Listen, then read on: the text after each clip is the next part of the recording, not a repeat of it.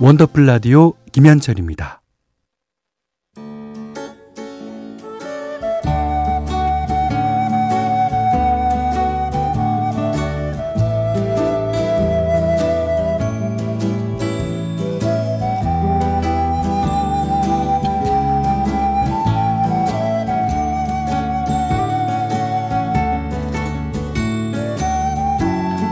한때는 자주 들었는데 요즘은 듣기 힘든 곡들이 있죠. 묵혀두기엔 아까운 그 시절의 노래를 소환합니다. 기억 속의 멜로디.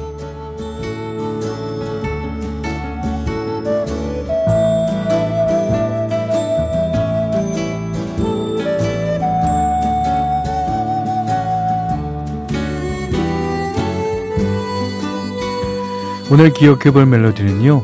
최호섭 씨의 한순간 89년에 나왔던 2집 타이틀곡입니다. 최여섭 씨는 1집 세월이 가면으로 전 국민적인 사랑을 받으면서 데뷔와 동시에 최고의 가수가 됐죠. 이듬해 발표한 이 집은 1집만큼 크게 히트하진 못했지만 그래도 당시에는 꽤 좋은 반응을 얻었어요. 어, 세월이 가면보다는 템포는 약간 빠르지만 뭔가 비슷하게 들으면 기분이 센치해지는 그런 곡입니다. 영원한 건 없다는 이제 가사의 분위기도 비슷한데요. 가사가 한순간 견딜 수 없는 시련도 한순간 가슴 저미는 슬픔도 언젠가 그댄 알 수가 있어요. 모든 게 오직 순간일 뿐임을 먼 훗날 그대 웃으며 말해요. 철없던 시절이라고. 아. 세월이 가면의 가사를 쓴 최명섭 씨가 작사 작곡을 했습니다. 어, 최명섭 씨는 최호섭 씨의 친형이기도 하죠. 그 그룹 샤프의 연극이 끝나고 난후 아, 가사를 쓴 작사가로도 유명한데 전작들과 마찬가지로 특유의 아련함과 긴 여운이 느껴지는 곡입니다. 자 오늘 기억 속의 멜로디 최호섭 한순간 네, 최숙 씨가요. 와, 정말 오랜만에 들어요. 한순간에 갑자기 과거로 돌아간 기분이에요. 예. 그렇죠. 어.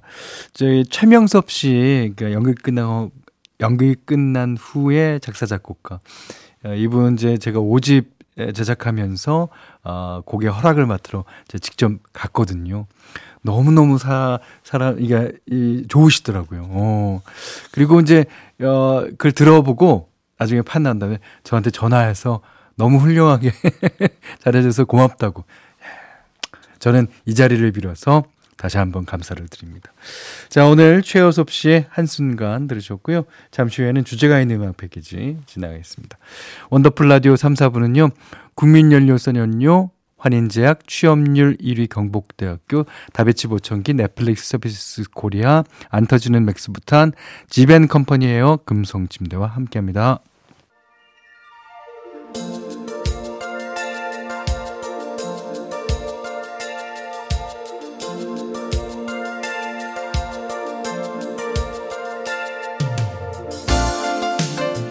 주제가 있는 음악 패키지 한 가지 주제에 어울리는 여러 곡을 패키지로 묶어서 들려드리는 코너죠.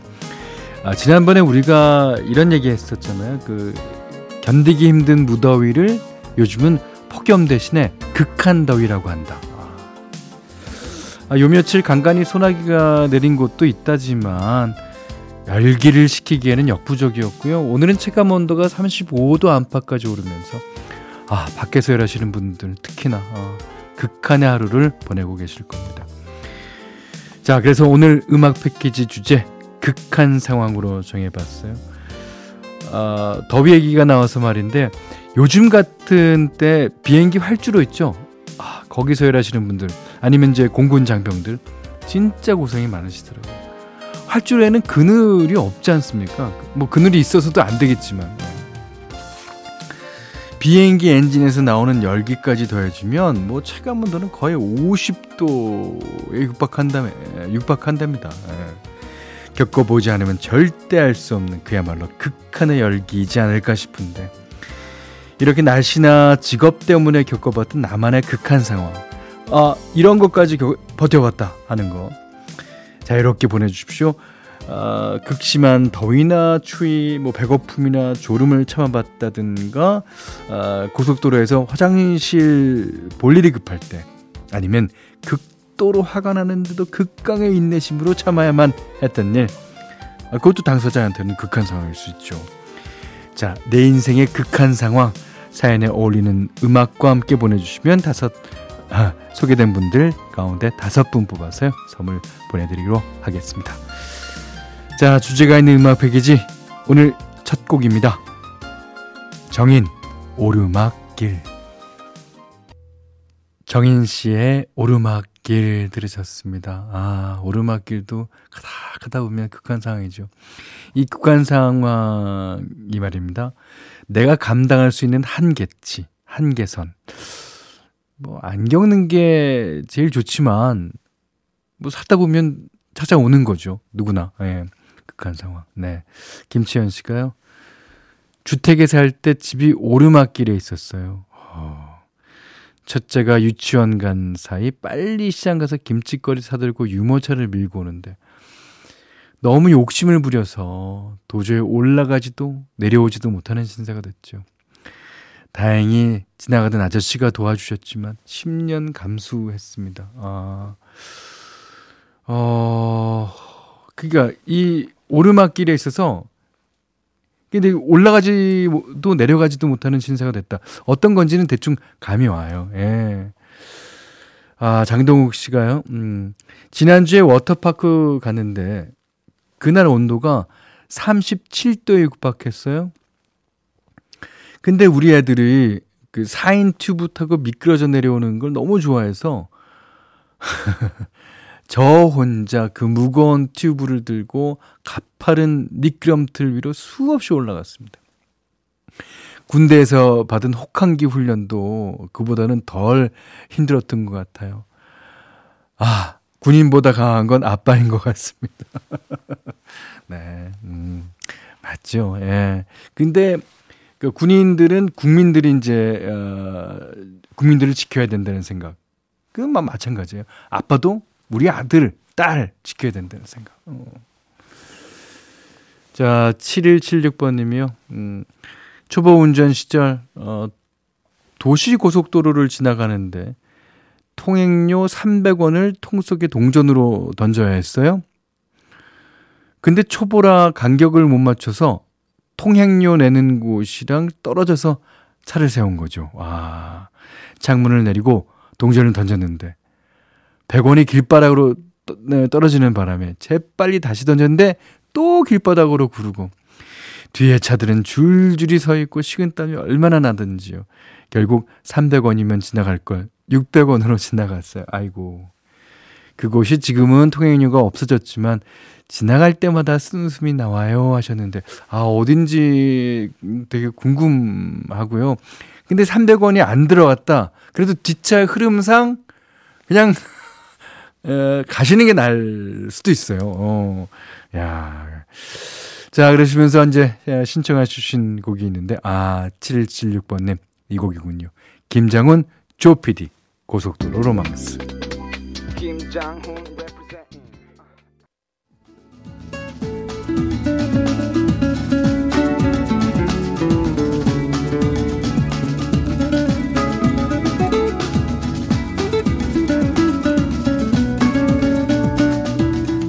원더풀 라디오 김현철입니다. 네, 사부도 극한 상황이라는 주제를 가지고 주제가 있는 음악 패키지 진행하겠습니다. 김겸 씨가요, 어, 지역 방송국에서 일하는데요. 어, 선배들이 동시에 코로나 확진이 돼서 저 혼자 아침 7시에서 8시 생방, 9시에서 10시 30분까지 또 생방, 11시 생방 진행에 뉴스 녹음까지 했던 기억이 납니다. 아, 이건, 야 방송하시는 분들은 진짜 누구나 공감하실 만한 그런 극한 상황인데, 어, 저희도 뭐, 이래저래 그런 상황들이 있었죠. 예. 뭐, 이렇게, 어, 남의 방송을 대신 맡아서 한다거나, 뭐, 그랬던 기억. 아, 수고하셨습니다.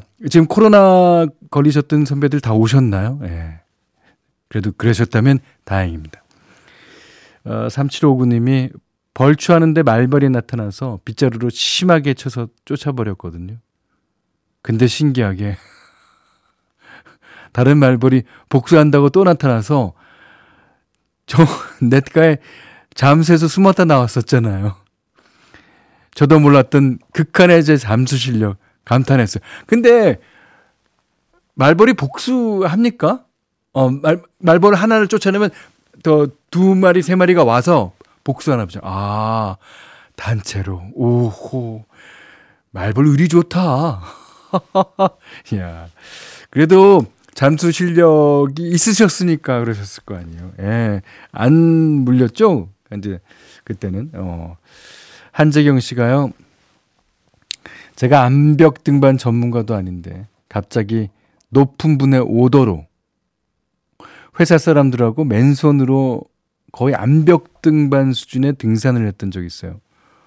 맨손으로요? 오. 떨어지면 까마득한 낭떠러지. 살겠다고 엄청 기었네요. 결국 무사했지만 아 옷이 다 찢어졌더라고요. 그때 알았습니다. 제가 얼마나 살고 싶어 하는지. 아니 누구나 다 그렇죠. 누구나 다 그래. 누구나 다 그래요. 예. 아 근데 야 그그 그 자일 같은 거 이렇게 어, 받고 그러잖아요. 어 그거 그거 어떻게 하지? 오. 그 산정상에 가까워지면 이제 가파른 암벽들이 꽤 많이 있는 걸로 알고 있는데 아 고생 많으셨는데 그 무사해서 다행이고요. 다시는 그런 일 무모합니다. 하지 마세요. 예. 한재경 씨가 신청해 주셨어요. VOS 큰일이다. 어 정말 큰일 날 뻔하셨네.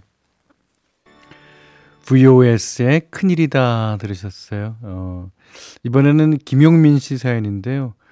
해군 전역 후에 배를 타고 싶어서 부산에서 어선을 탔는데요. 어, 하루는 그물이 엉켜서 3일 동안 잠도 안 자고 그물 수리했던 일이 있었습니다. 이틀은 어떻게 버티겠던데, 아, 3일째 되는 날은 완전 죽는 줄 알았어요. 아, 그, 어, 어선을 어부 님들과 같이 타셨다는 얘기인지, 어, 근데 이제 그 어부님들 그, 이제, 이 일 도와드리다가 그물이 엉킨 게 아닐까, 예.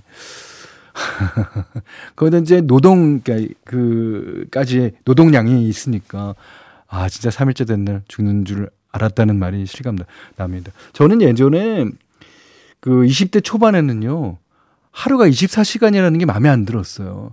하루가 사, 36, 36시간 정도는 돼야 된다. 그 정도로 잠도 안 자고 그렇게 지냈는데, 아, 지금은요. 하루가 한 18시간 됐으면 좋겠어요. 아, 24시간도 너무 길어. 아유. 아, 김지혜 씨가요, 어, 취업준비생 시절에 엄마 친구분이 집에 놀러 오신 적이 있어요. 나가서 인사하려는데, 엄마가 우리의 일 나가고 없다고 하셔서 꼼짝없이 방에 갇혀 있었거든요. 아. 근데 소변, 이게 소변이 너무 급한 거예요. 한 30분 참고 있는데, 엄마 친구분이 급한 전화를 받고 가셔서 시원하게 볼일 봤습니다. 아우, 휴 하셨습니다. 아닌데, 제가 저번에도 말씀드렸잖아요. 오해 발견하고 집에 가는 날. 비 오는 금요일에는 3시간이야. 그러면, 아, 여기서 이제 볼 일 다 보고 다 비워갖고 간다고 가도 이 중간 되면 미칩니다.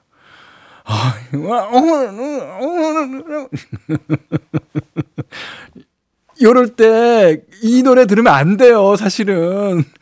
사실은 이게 이거 이거 쉬라는 얘기 들으면 안 돼. 김지혜 씨가 신청해 주셨습니다. 영화 노팅힐 OST 가운데 엘비스 코스텔로 쉬. 아니 왜 끝에 쉬를 세 번이나 해요, 이렇게. 끝엔 되게 기네, 그리고 쉬. 아, 아, 김경주 씨가요, 전 10시까지 걸을 건데, 쉬 안 돼요. 하셨습니다. 아유. 자, 엘비스 코스텔로의 쉬 들으셨고요. 음, 신은미 씨가요, 결혼하고 첫 명절에 베란다에 쭈그려 앉아서 장장 8시간을 부침개 붙였어요. 어, 새 식구 들어온 첫 명절이라서 어, 부침개를 종류별로 양도 많이 하시는 바람에 낮 2시에 시작해서 어, 밤 10시에 끝났어요. 어. 중간에 저녁밥을 간단히 먹기도 했지만 나중에 다리를 못 펴겠더라고요. 그러니까 이거를 또 땅바닥에 놓고 그냥 붙이시죠, 대부분은. 그러니까 거의 쭈그려 앉아갖고 붙이실 거 아닙니까? 그래도 이렇게 버텨냈더니, 버텨냈더니 사랑받는 며느리가 되었네요. 어, 지금은 전 부 치는 양도 현저히 줄어들었고요. 예, 이제 그걸, 어, 다 힘들다는 걸 다 알죠. 우리는. 그러니까, 어, 시어머님께서 며느리한테 또, 며느리가 또 이제 다음 세대한테, 어, 조금, 어, 이렇게 줄여주는 게 아닌가 그런 생각도 듭니다. 0916번님이 몇 년 전에 강원도에 큰 눈이 온 적이 있어요. 어, 대설 예보에 평소보다 조금 일찍 집으로 출발했는데 그럼에도 불구하고 속초에서 분당까지 아 저희 동네까지요. 쫄쫄 굶고 화장실도 가지 못한 채 12시간 걸려서 집에 왔답니다. 아. 지금은 웃으며 얘기하는데 아이가 있어서 티도 못 내고 사실 많이 무서웠어요. 차를 버리고 가는 사람들도 많았는데 다음날 출근도 해야 하고 게다가 아이 개학날이었거든요. 거북이처럼 기어서 새벽 3시에 집에 왔었는데요.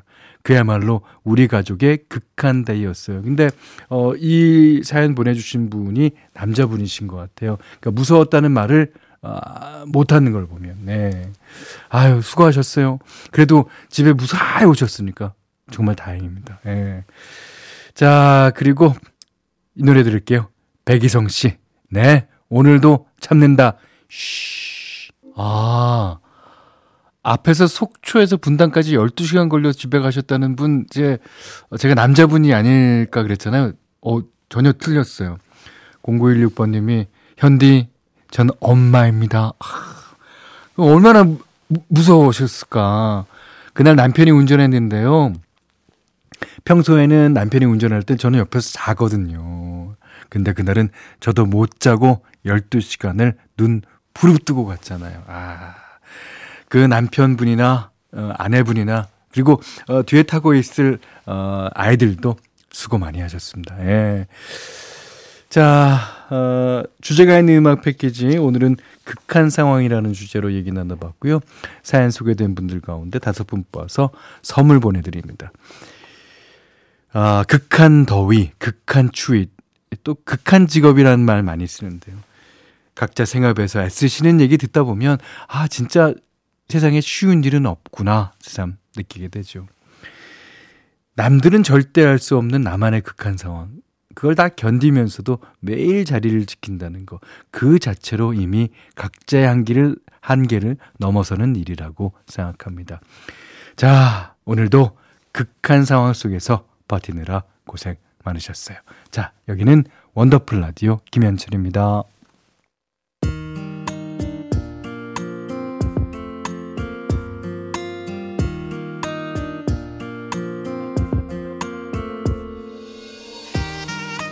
오늘의 한 줄은 1292님이 보내주셨어요.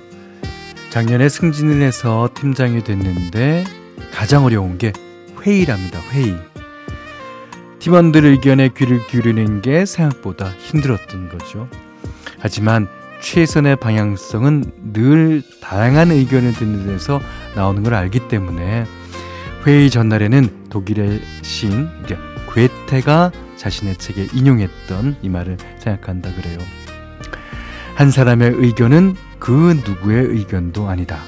여럿의 의견을 공평히 들어야 한다.